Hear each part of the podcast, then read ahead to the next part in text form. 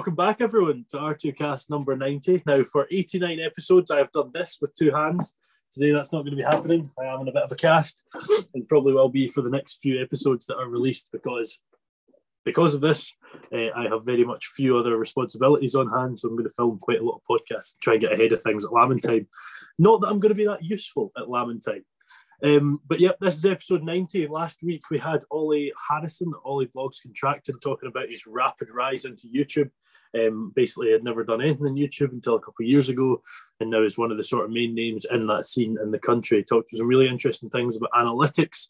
He's done some mental things for charity, and also a really interesting chat about Pripyat, uh, the the sort of village, I guess, where the people of um, Chernobyl lived. Uh, and yeah, he did travel there and maybe said some things he shouldn't have said, but that was quite interesting as well. Next week, we will have Louise Penn, uh, an agronomist um, from England as well. And there's three in a row from England.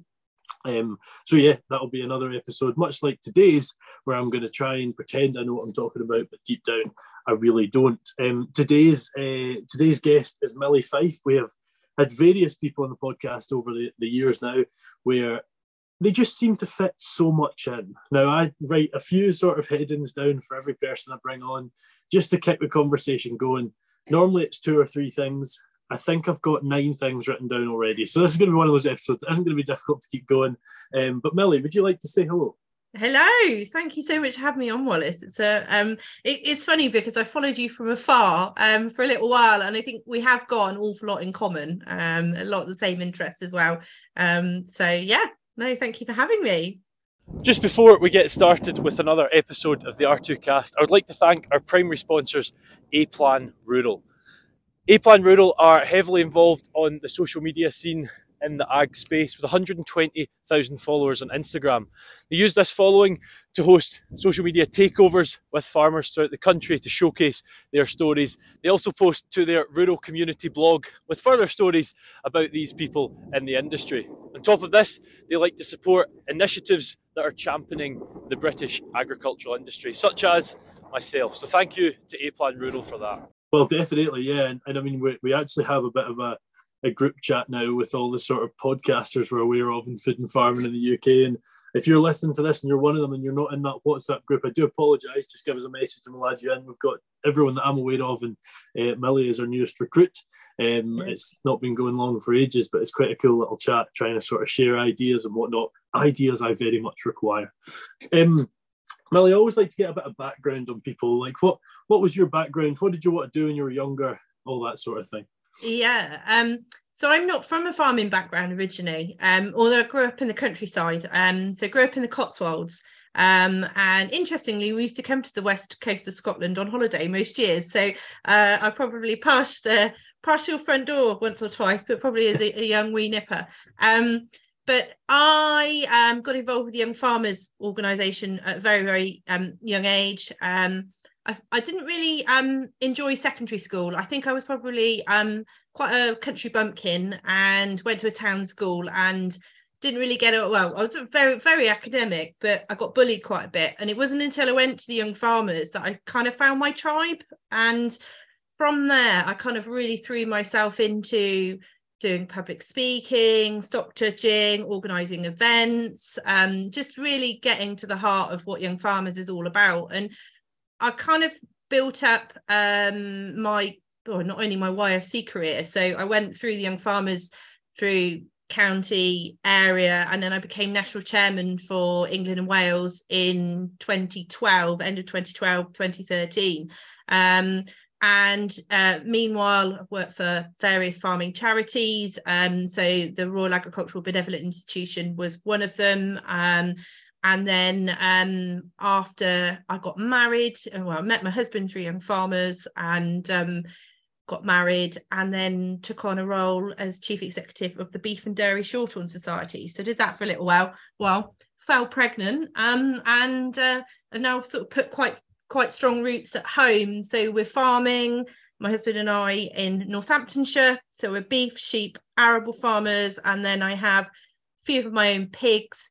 Um, after I finished with the Young Farmers, I applied to the Henry Plumb Foundation and got a grant to look at adding value to rare breed pig meat. because really I wanted to have my own project on the farm. Obviously, I've married into farming, um, and Andrew day to day looks after the the beef cattle, the sheep, and and the arable side of things. And so for me, just having a few pigs and actually sort of really getting my hands dirty, but then also communicating from field to fork, literally, and then being able to sell meat boxes um, was what what I started doing. But then after having the children, it got a little bit much. But I still do a little bit selling pigs for the freezer or sausages as well. But it's always nice to have a freezer full of meat. So for me, um, that that's sort of a bit of, bit of my backstory. And then after having the kids, um, because I've always been in kind of marketing communication type roles, I've always kept a good network of people around me, memberships, things like that. And so I started to do a few um, bits of well, projects for different people that I knew in terms of either managing their social media or helping them with their own PR. Um, so I built up PR and marketing business around the children. And then I suppose um, during the pandemic, uh, obviously we couldn't really do an awful lot, um, although like life went on for most rural folk. Um, but um, I would get the kids involved on the farm in the garden growing things and i take a lot of photos do a lot of little videos post them on social media and they started to get quite a bit of traction um, so for me i launched a um, a food blog called no fuss meals for busy parents um, off the back of that. Because obviously it was just on facebook i was posting originally and obviously only your friends see that. And so i wanted to then do something a little bit more um, so that more people could see what we were growing and then we were picking what we were growing, bringing it into the kitchen, and then creating a meal from scratch, um, which is something that I've always done. And again, harks back to my YFC roots. I used to do a lot of cookery competitions, stuff like that. And and so I just kind of just just started just sharing recipes and getting the kids baking and stuff. And then people were messaging me and going, oh my goodness, you've inspired me to get my kids baking. I would have never done that before. Or messages like, I had no idea this grew in this country. Um, you know, wow. Um, and and so from there it, it kind of snowballed and it's been quite successful and i'm just really building upon that now actually um so not only do i post recipes but i also uh, interview farmers about what they grow what they produce um, and then sort of try and tie that in with a nice recipe using the said ingredients and share all of their links. And then also do sort of bits about seasonal ingredients as well because you know food scarcity food security is a huge thing now and trying to encourage more people to um, eat in season. So yeah so that's just a little overview of, or a sprinkle i suppose of some of the things i'm involved with well, I mean, I said I'd written a few things down. I think you've just ticked off every single one of them. Sometimes these podcasts, as I'm sure you'll know, Billy, you're sort of mm. speaking to someone, they've got a great story, but getting out of them is like, come on, go on, go. I don't think that's going to be a struggle today. I think no. we're going to be quite fine with that. Um, we'll try and go in sort of what you mentioned order. Let's see if we can do that. Yeah. First off, where in uh, southwest Scotland was it your holiday? Uh, so we came to Arran. Um, so um, we we uh, I remember we got the it's Brodick, isn't it? Is it Brodick? Yeah, yeah, yeah. Um, oh God, and I'm trying to think. Uh, Blackwaterfoot is where we yeah. stayed. Betty, yeah. Kinloch by any chance? Yeah, yeah. yeah. Well, I mean, it's not a, a, big. So I remember going going around, um, and so yeah, so came to Arran, um, to Islay, and to Mull as well. So and then yes, we've done a few of the islands. So you've, uh, if you've done Mull and Islay, that's two I haven't done. So uh, ah. yeah. In fairness, I've only actually been to Arran. I'm from there. I don't even know if that counts. And uh, I've been to one more. That's terrible. Bute, been to Bute as well. Yeah. Yeah, but uh, no, Kinloch, Blackwaterfoot was basically where I spent my whole childhood. Um, bikes and football and water balloon fights was pretty much all I did down there. That was that was my childhood. That was. Um, young farmers is one I always like to talk about, and I'll give you a bit of a reason why. Uh, back in 2015, I started Arran Young Farmers. It had been defunct since the 1993 uh, Arran Agricultural Junior Society had stopped. And uh, I was like, right, there's quite a few of us at uni and Ayr. Let's give it a shot. Started it up, and for 18 months, it kind of went okay, and it was good. We get a few things, stock judgings, that sort of thing. It was really good, but it just didn't manage. And I was always sort of against young farmers. Like I was at uni, and I thought some of the folk that were at uni with us were young farmers, and all that mattered was young farmers, and nothing else mattered. And I thought it. I don't know. I always had a bit of an issue with it, and, and here I have eaten my words hugely in the last year. I joined last May, joined Lower Nith and Dumfries, and uh, I've just got an absolute family here. I've learned so many things, even though I joined at 25, now 26. Like, I've still taken so much out of this. So, could you tell us a bit about Young Farmers? You've obviously been in it a while, given you were national chair. Uh, you don't just join as national chair. Um, could you tell us what you got out of Young Farmers, you know, and, and what others can maybe get out of it, and then also the rules involved in finding your way up to national chair? Yeah, yeah. Oh, I mean, gosh, what did I get out of it? I mean, the confidence to speak in public is just, you know, I mean, a, a lot of my friends that are not um, involved with young farmers at all have never had that kind of level of exposure or, you know, being able to stand in, up in a room full of people and articulate something. For a lot of people it's a you know really scary. And i i did i suppose at the time when i first joined so i was 14 when i first joined young farmers. And I, I, guess I just thrusted myself into all of it, and it was just something that I did. Um, and a lot of other um, people my age did too, and, and and so for me, that's been one of the fundamental things I think that I've got out of it that I think is quite unique is the fact that not only do you get the opportunity, but you're then you know thrust into competitions about public speaking as well with after dinner speaking and brains trust and you know just a minute and oh all those sorts of things. Um, but equally it's the network as well so I know now. So I, you know, I'm I'm a little bit older than you, Wallace. Um, so I know now that wherever I go in the country, I've got a friend in each county that I can call upon. Um, not just one, lots. Um, and so it doesn't matter if I go to an agricultural show or an event, you know, if I go into the YFC marquee or now like the National Farmers Union market or whatever it is, I'm going to know someone. But even if I don't, I've got the confidence just to sort of start that conversation.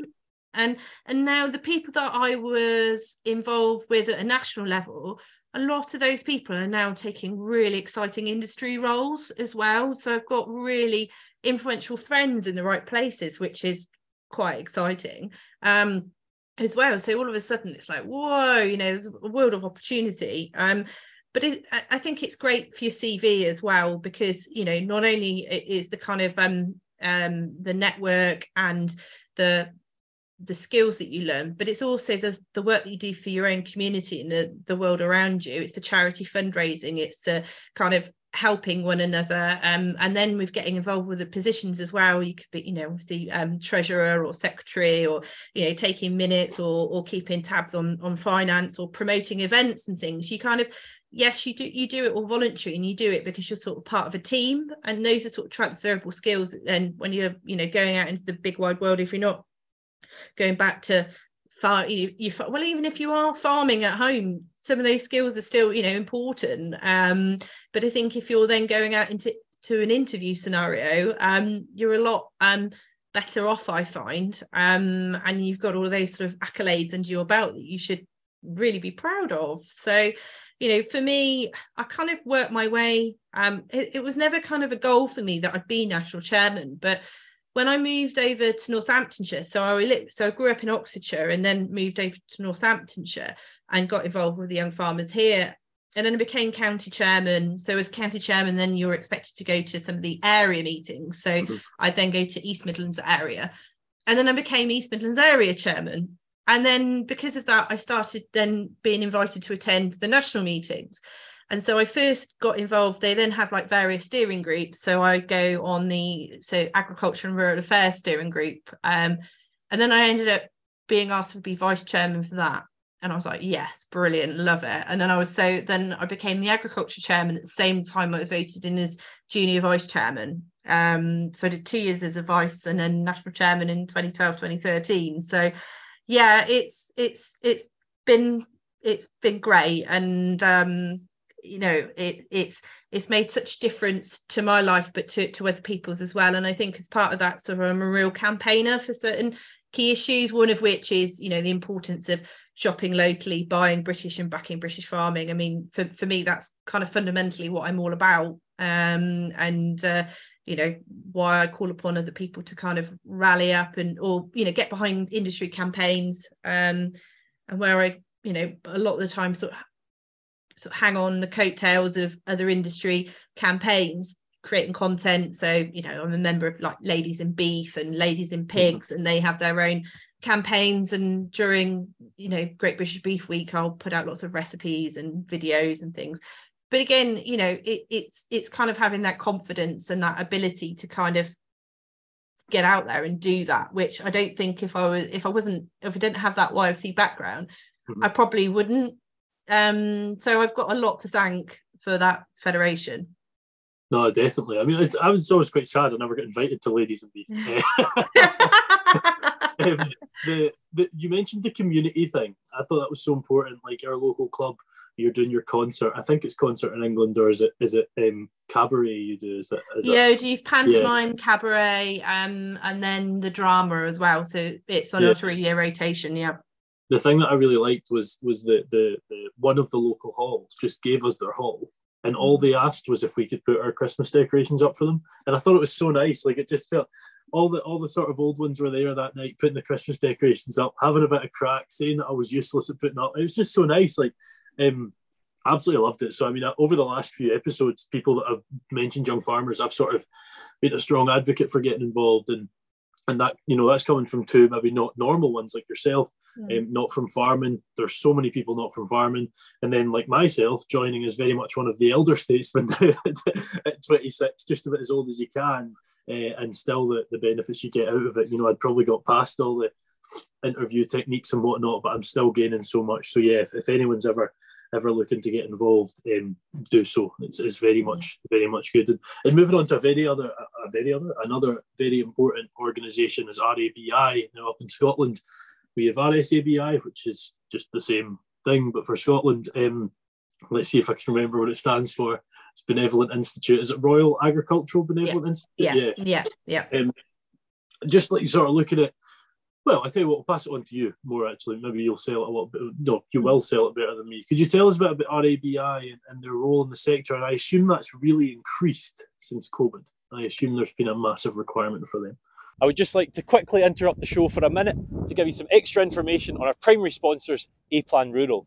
A Plan offer bespoke cover for farms and estates the UK over, and will give you tailored insurance for anything on the farm from your old workhorse tractor that's been around 20 years or a fancy new and exciting diversification?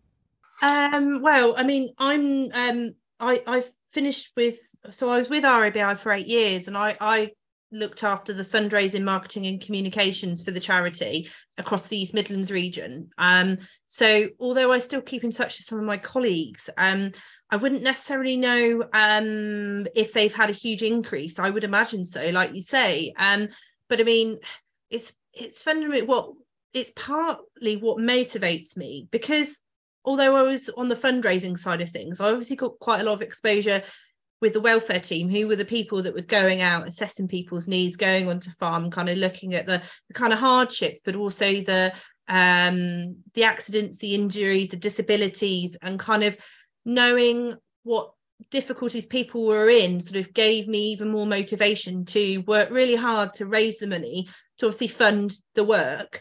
Um, and I think that for me, that that is why, or part of the reason why I am so passionate about flying the flag for for UK agriculture because you know we have so many things thrown at us um, that we cannot control.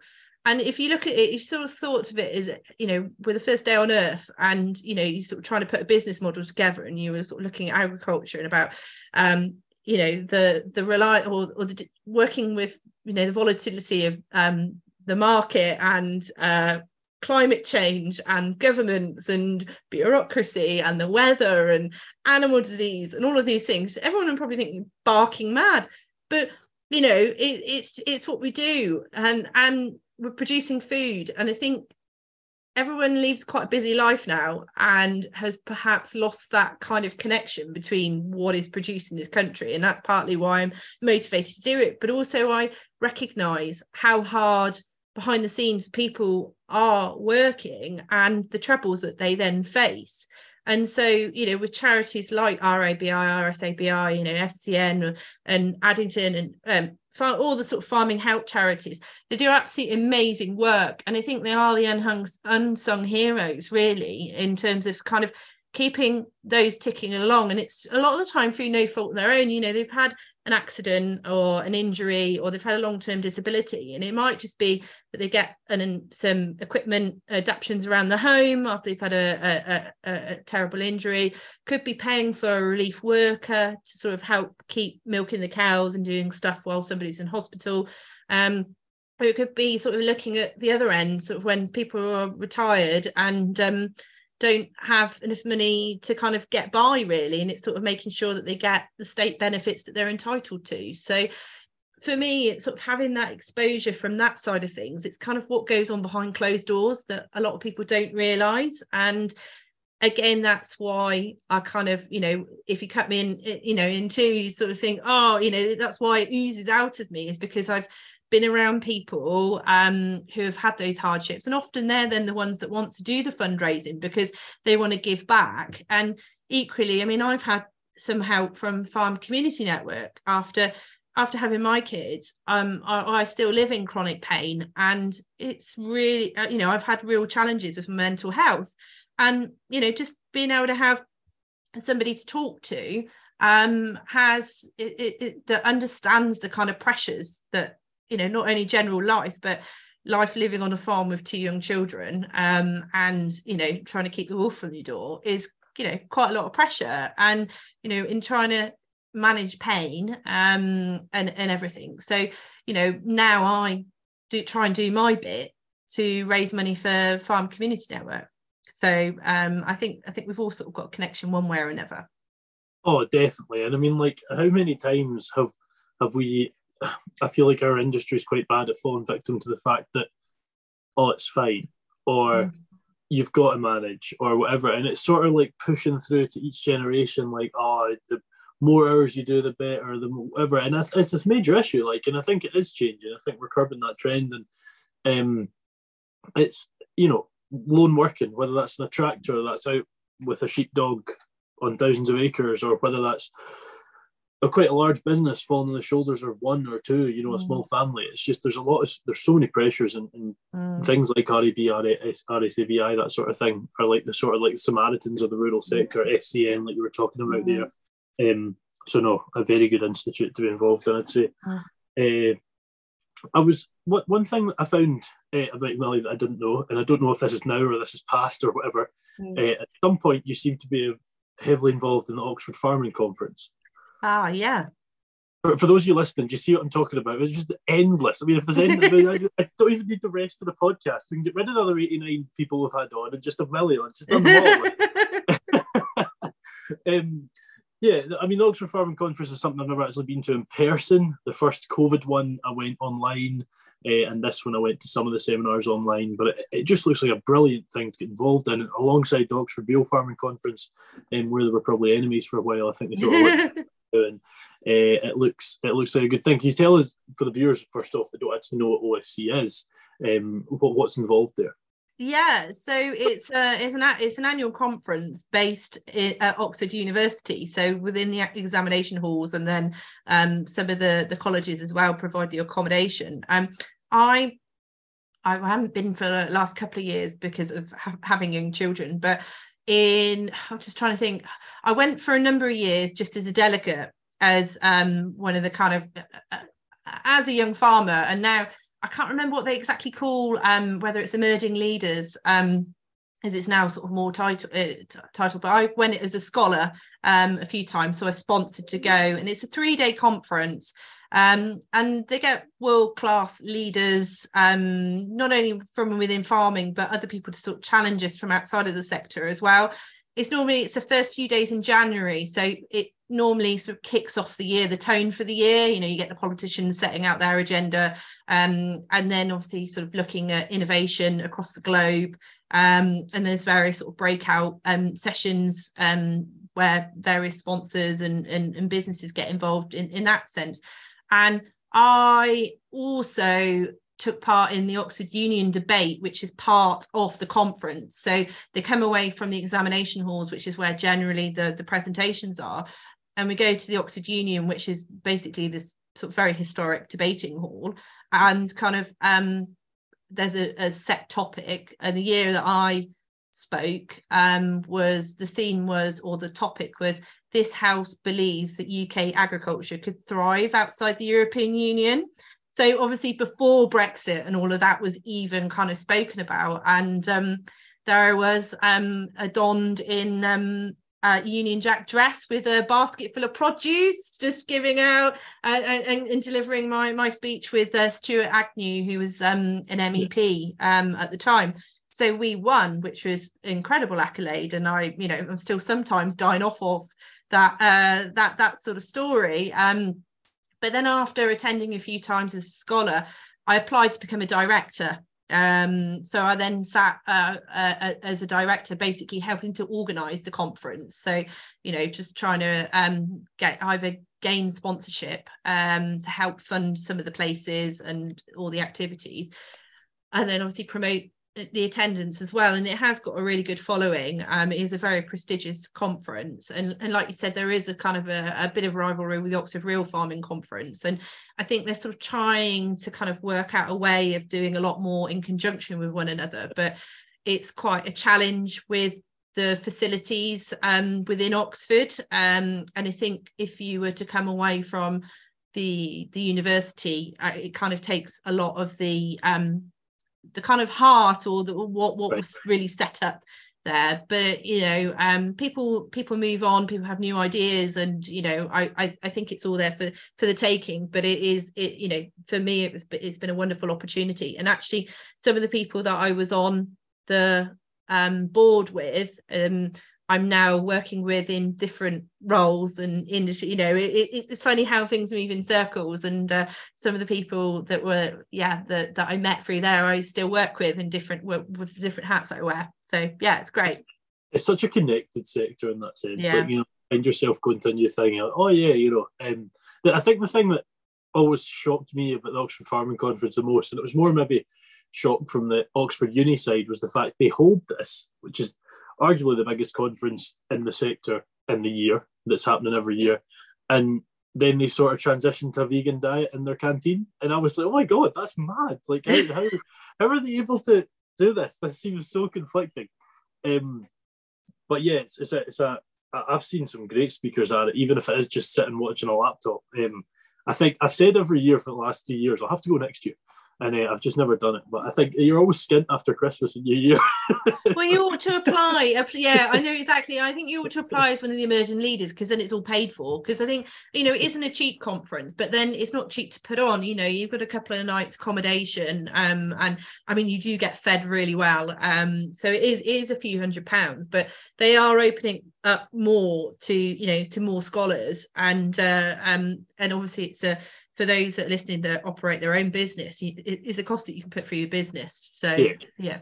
so yeah it's, it's definitely it, it's worth it for so many things just the networking alone um the different people that are there. I mean you know i would i could just sort of hang out outside of the conference and just I would don't you know sometimes I get more out of just the networking let alone what what people are saying. And I did a little bit of work um, during my time as a director in the press centre as well, which put me in really good stead because then I made lots of contacts within the kind of farming media world. So, and I again, I still work, work with those people today. Are you part of the guild? Yeah, yeah, yeah. So, uh, um, yeah, I get a lot from that too. I feel like I should join that. So many people have told me to, and I just keep forgetting to do so. Um, I don't know if I count though. Um, you can, of course you can. I don't write anything.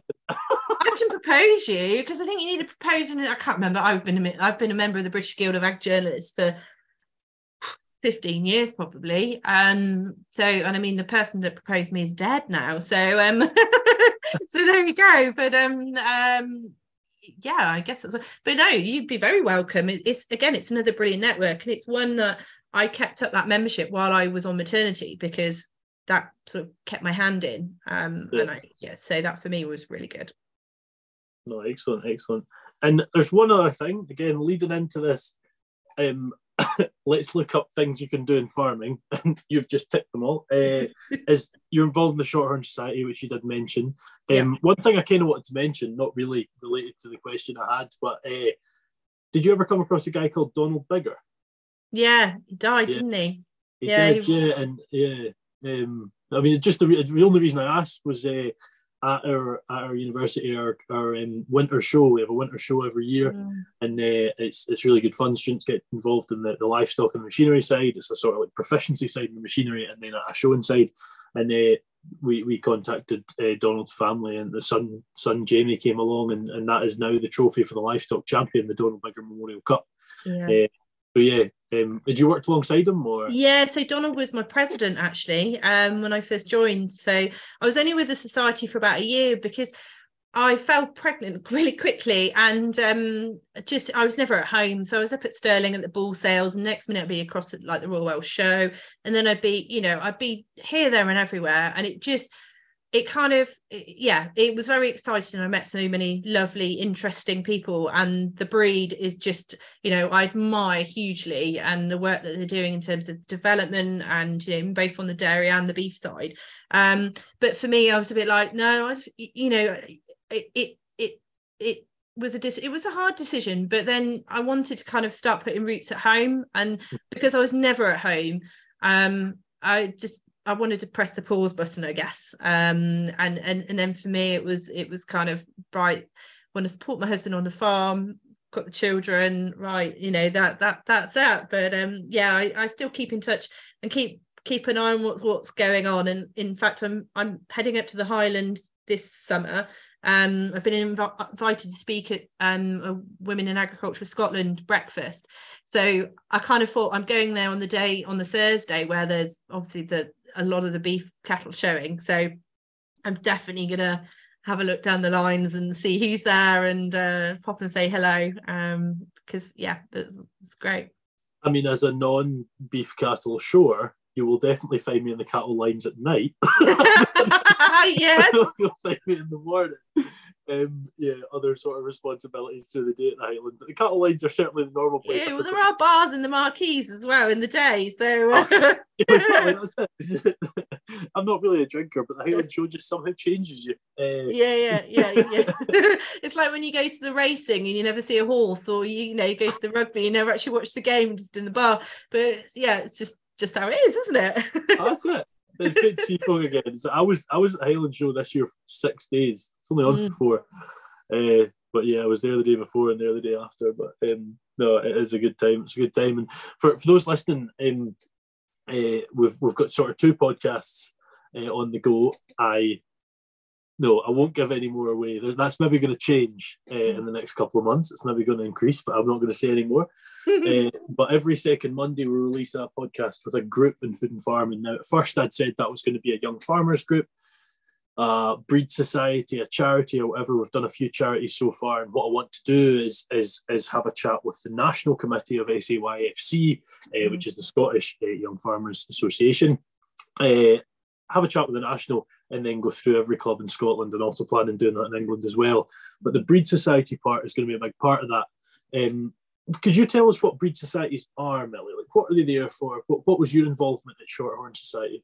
Yeah, so the breed the breed societies are obviously uh, looking after all the different breeds of well, obviously there's cattle, sheep, pigs. You know, the, I mean, I mean, obviously from my perspective, it's very much focused on the beef cattle and the dairy cattle side of things. Um, but it's it's there so you can. It's a registration society, so it's protecting, preserving, and developing a certain breed of cattle um, uh, or you know dairy cattle or, or, beef cattle. And so i was obviously facilitating the re- registrations of said cattle and everyone kept saying oh yeah all you're doing is putting a name in a book sort of thing which technically is what you're doing is you know you're, you're kind of registering an animal.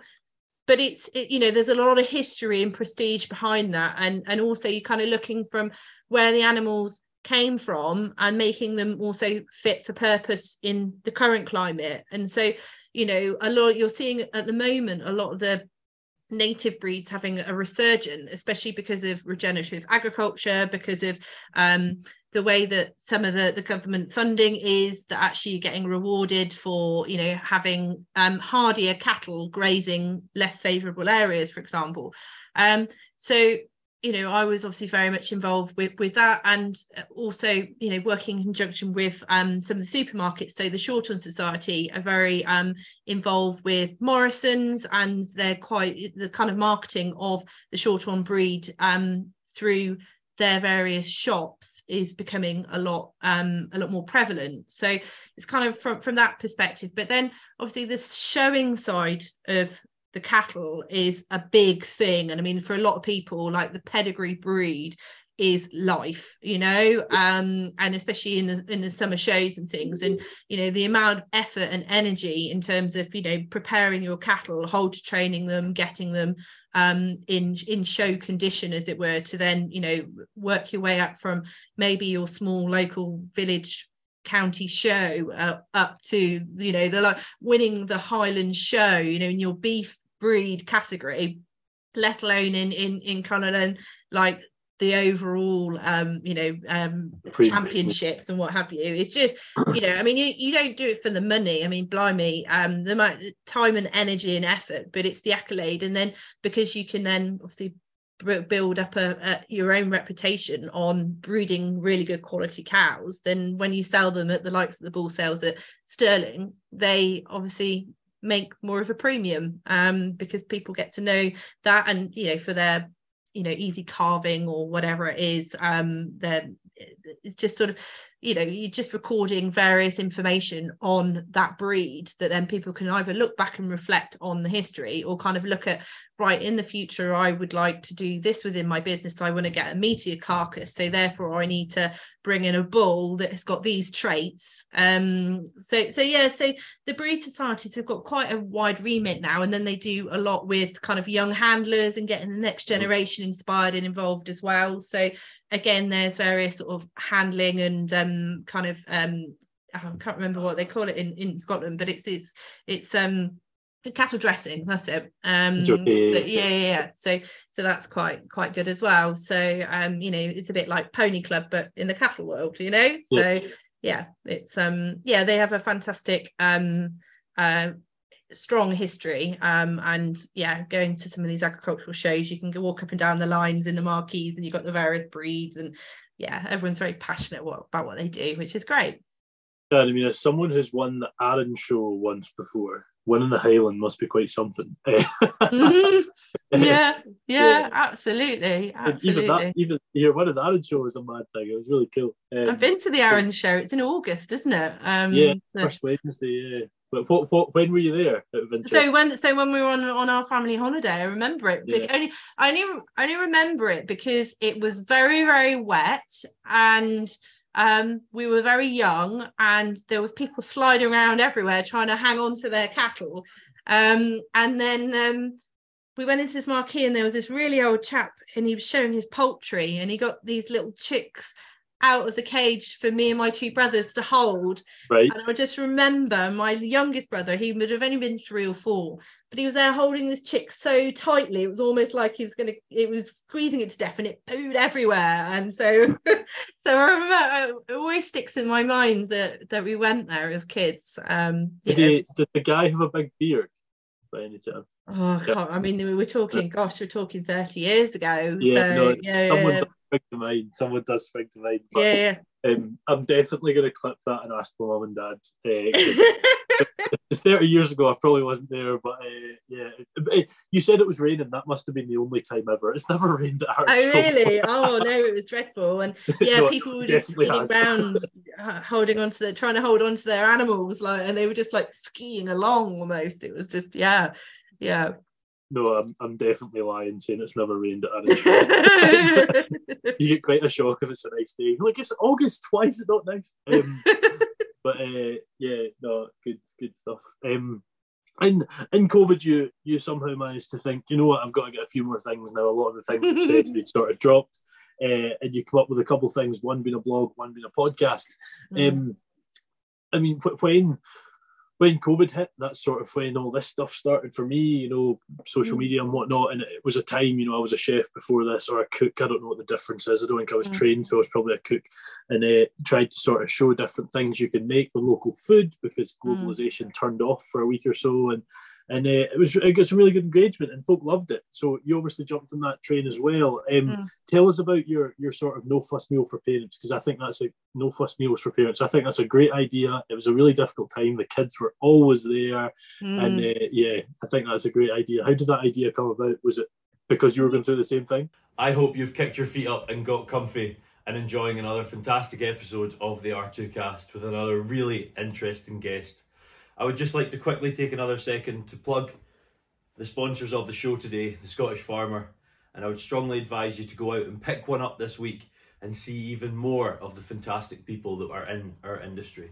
yeah, well, yeah. I mean, um, I mean, I, I'm I'm a home cook and I enjoy cooking. Um, and as I say, I enjoy posting pictures on social media about what what we're up to on the farm, and um, with obviously having the pigs, I was posting pictures about them. I was posting pictures of just growing veg in the garden, and that's something that my dad used to do with me. Actually, um, is you know grow grow a lot of veg from a young age, and so I you know naturally wanted to do that with my kids. But I, often find, you know, I, I watch a lot of TV cookery and I enjoy it, but not a lot of it. I think i have the time to replicate or have the ingredients in my cupboard.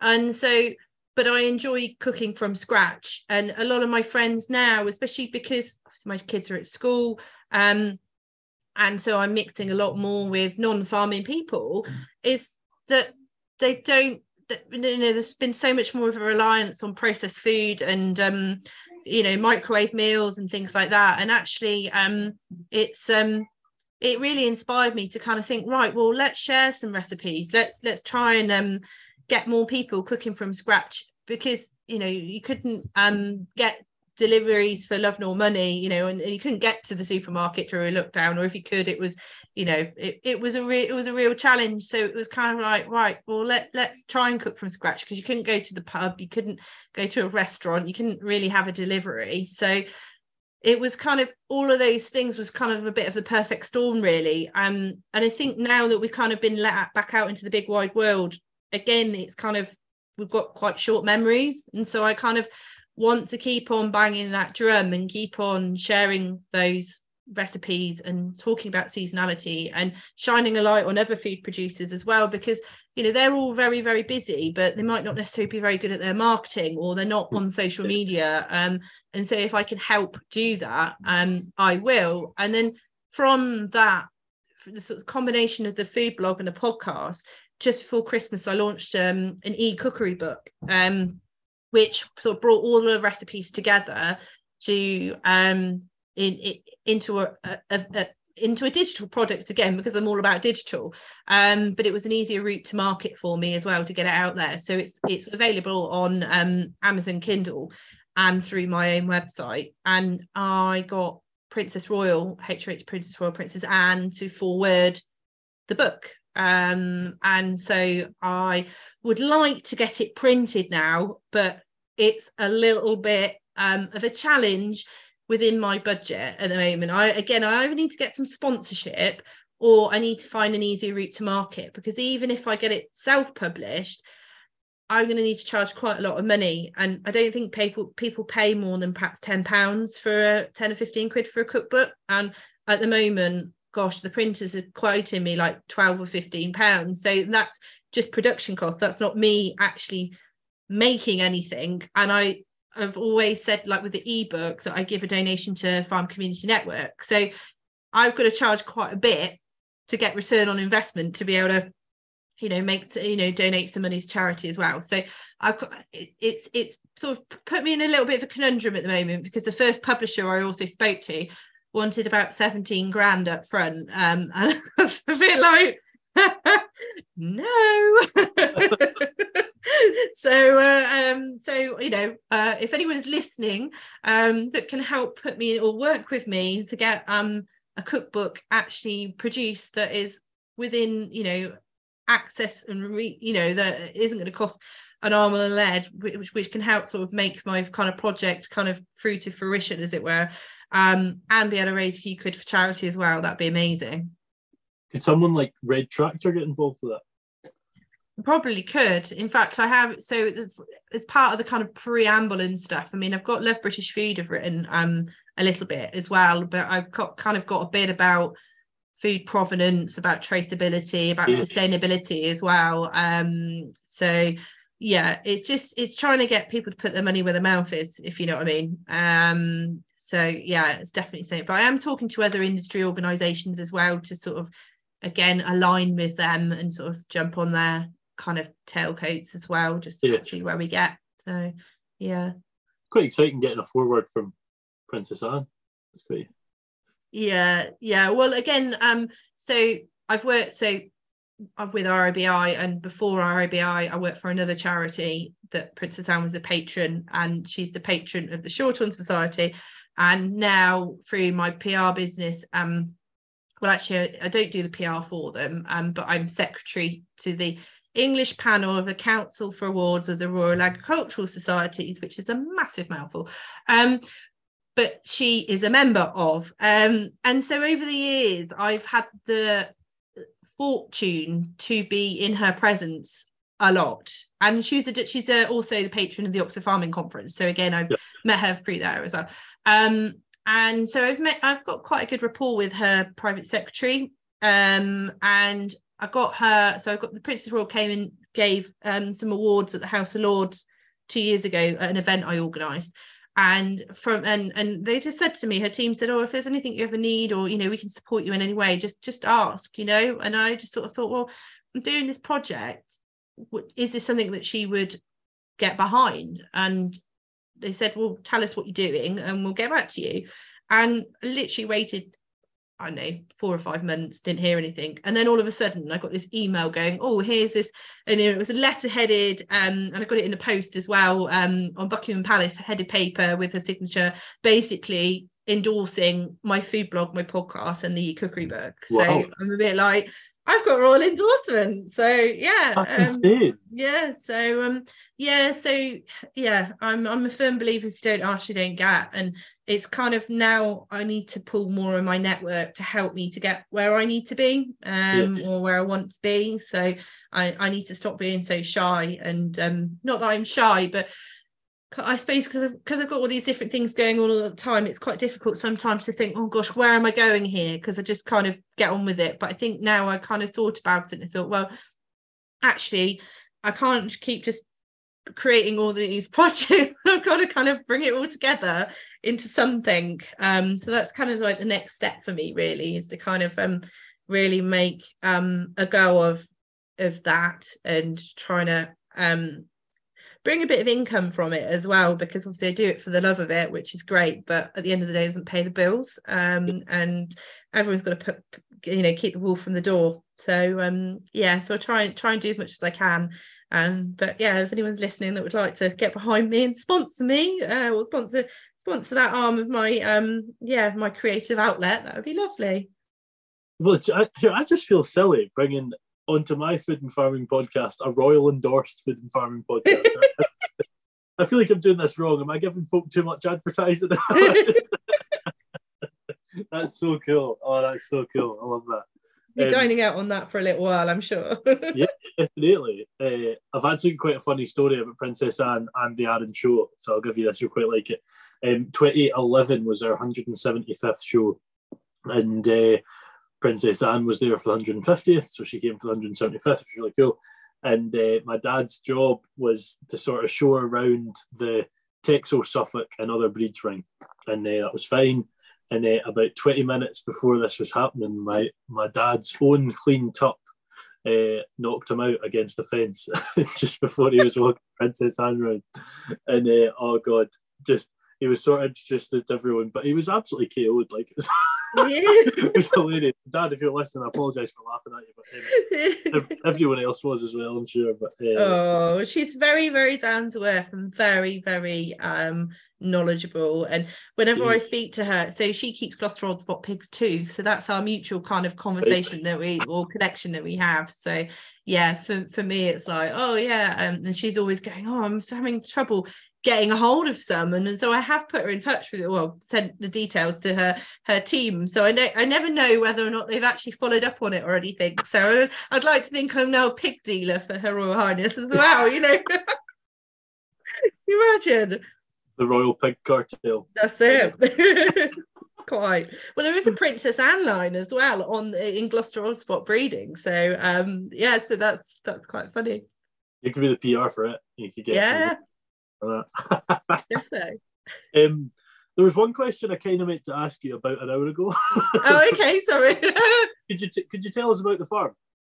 Yeah, yeah. So, so uh, as alluded to, so um, my husband's family are originally from Aberdeenshire, and they moved down um, in the seventies and settled here in Northamptonshire. And uh, it's a mixed livestock and arable farm. So we have around 100 beef suckler cows, um, which we supply um, beef to our local. Well, it's a well, it's an abattoir. It's only five miles away, and they have three butcher shops. Um, so very low food miles from from that respect. And similarly with our our breeding ewes as well, all of our lambs go through um, Joseph Morris Butchers, um, and a small amount go through Stoneleigh Market um, at, at, Kenilworth as well, which is about 25 minute drive, so it's not too far.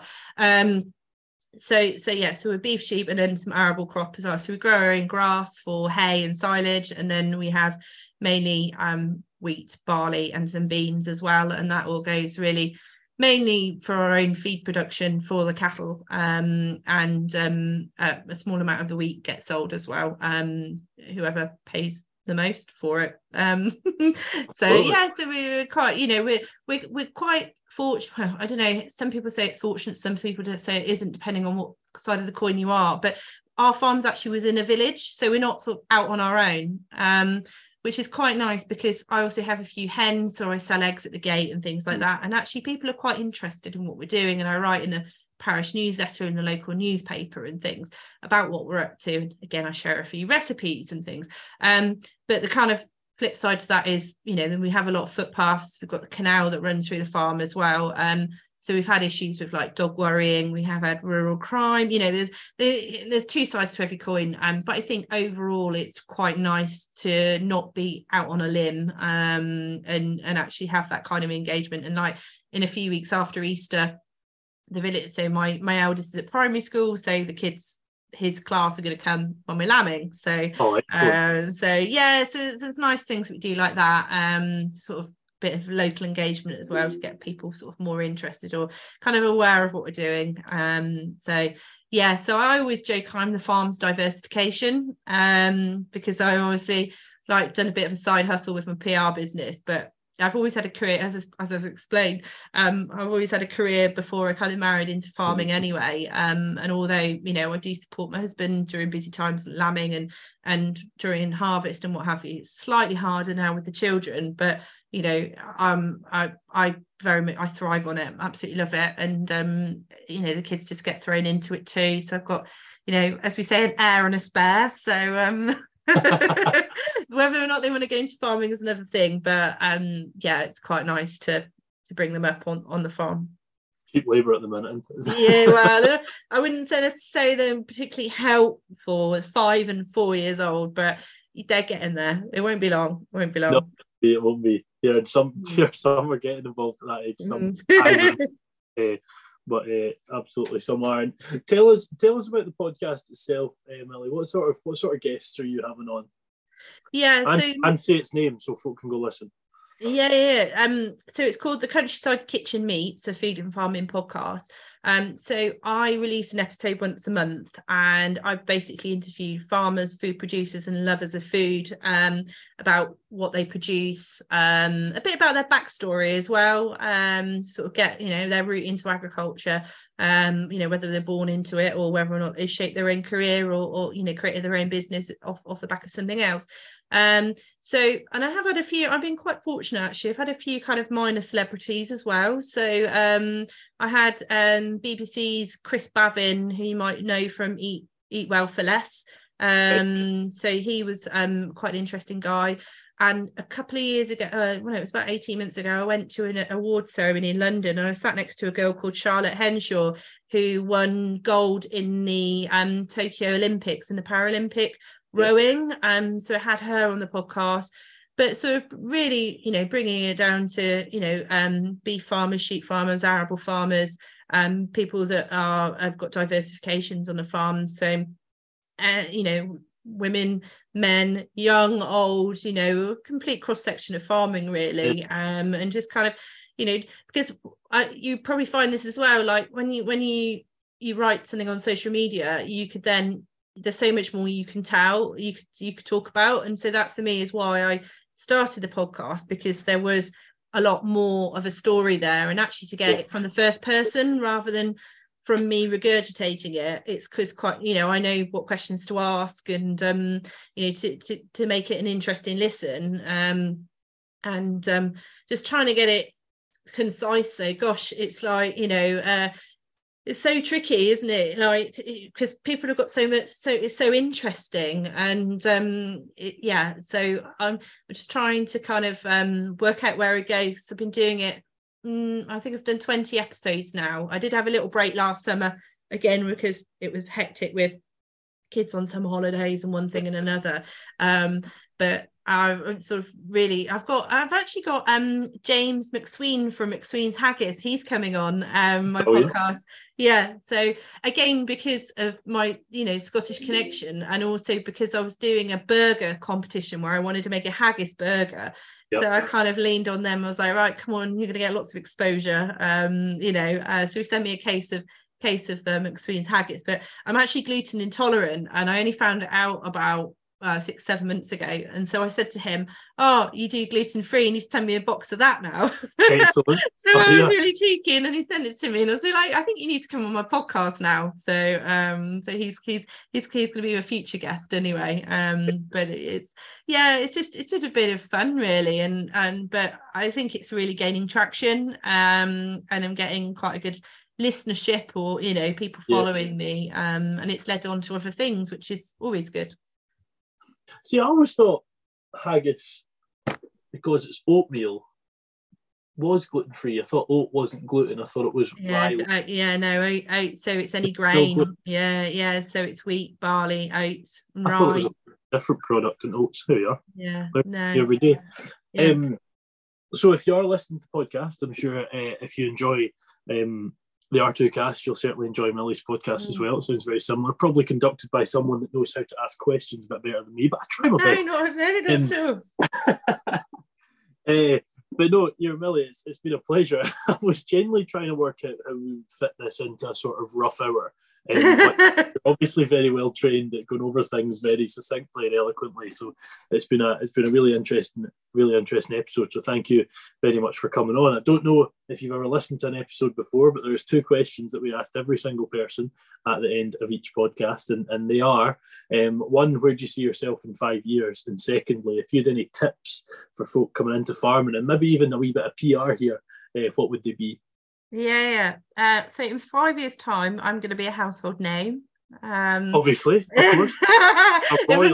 no, well, I mean, I've just been on. So it's funny. I've just been on the Windsor Leadership Program, which was sponsored by the Farmers Club to be to go on, and I need to be more bold, you know. Um, and I kind of, I am, or I need to perceive myself as one of farming's anchor women. Hang on, here we go. Come here, come here, come here, come here. Come and say hello. Come and oh, say hello. someone come say hello. Yes, Excellent. this is Come and say hello. Come here, come here. All right. Oh. So this is Dougie. Say hello. Dougie, how are you? Hello. And then hello. hang on, I've got the other one just coming. Oh. Right, jump on this side. Yeah, this is Angus. There we are. Hello, Can I just tell you, you as a Scotsman, you have fantastic names, excellent names. Now you need to go to bed because we we just finished recording this podcast, aren't we? So yeah. boys. So come on, Daddy's Daddy's taking uh, you up. Don't take that. Right, you go and I'll be up in a minute. Oh dear, you banging yourself. Never mind. There we go. Right, off you go. Oh dear. Okay. Okay. Right, off you go then, darling.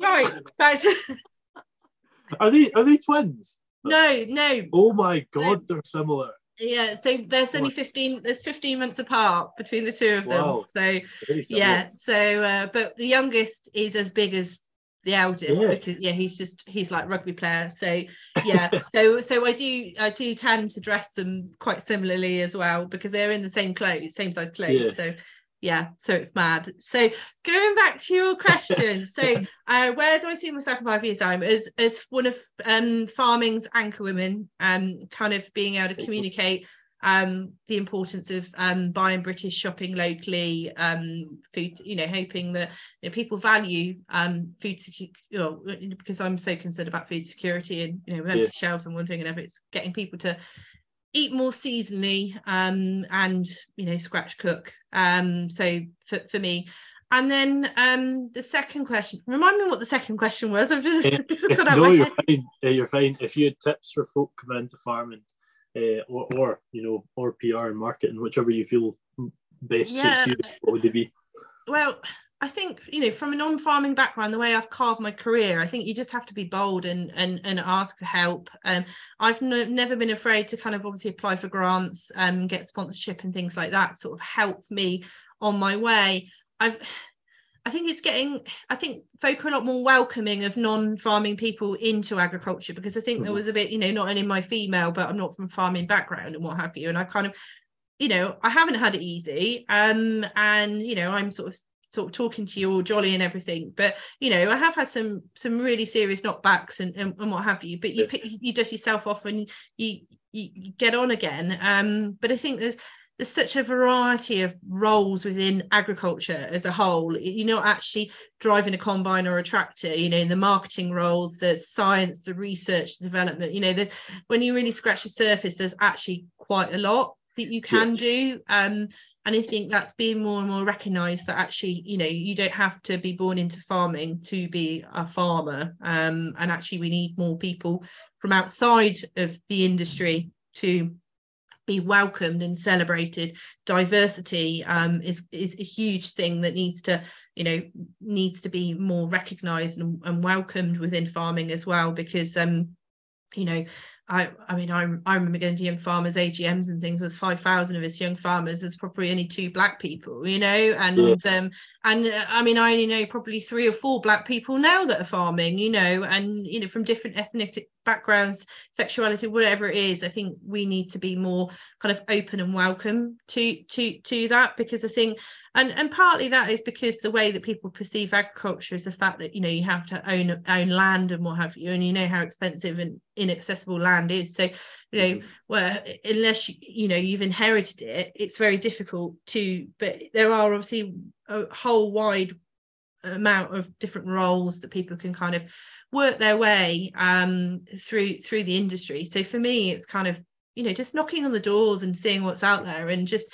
not being afraid to kind of say look this is who i am this is what i want to do can you help me um so i mean and that's pretty much what i've done Yeah, and and I think you make a good point that farming isn't just sitting on a combine or sitting on a tractor. Those are very important jobs in farming, absolutely. Uh, but yeah, there's so many different ways you can carve a career. Um, Mm, Like yourself, you're proving that.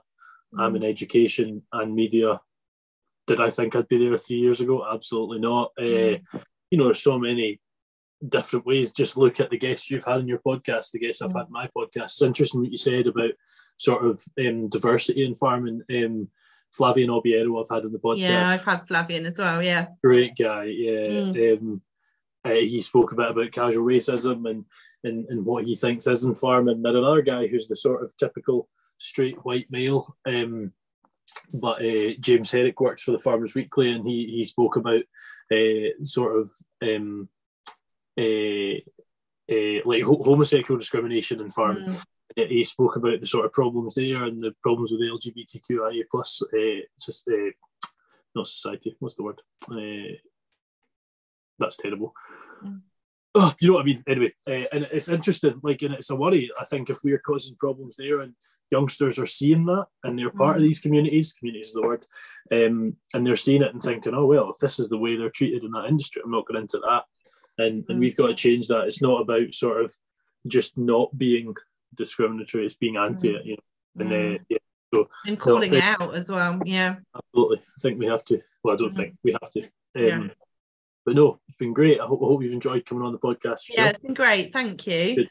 No, not at all. Thank you for your time. Appreciate obviously with the wee ones that you've. Yeah, no, well they're mad. They could hear me in the other room. I think Andrew's just running a bath for them now, so I'll go and pitch in and help. But if you're ever down this way, honestly, just call in. You're always very welcome. Um, I always say to people that I chat to, oh, there'll always be a bacon sandwich and a cup of tea, um, or a oh, sausage yeah, sandwich. So I'm not going to complain at that, not yeah. at all. Uh, no, so thank you very much, Milly. I appreciate your time. Uh, for those of you listening, um, I'm sure you've enjoyed another episode of the R2Kast. Next week, um, we have Louise Penn, who's an agronomist. Uh, Louise Penn Agronomy, I think her name is quite simple on Instagram. If you want to check that out, and yeah, over the next week, um, because of said injury, I am going to albeit in quite a notable chunk of pain, try and sit um, and get some podcasts done and try and get ahead for Lambing. So uh, I think I've got nine scheduled up for the next week to film. So uh, a lot of good episodes coming. And uh, yeah, we'll see you next week.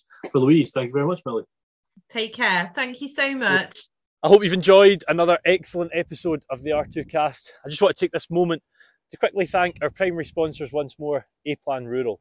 If you follow A Plan on social media, you'll see the work they're doing to really promote British farming and back our industry. It's been a pleasure working alongside A Plan Rural so far, and long may it continue. The values of A Plan Rural runs perfectly in line with the whole mantra of rural to kitchen, and I'm glad to have them on board. Check them out on Instagram at A Plan Rural and on Facebook at A Plan Rural Insurance. See you for the next podcast.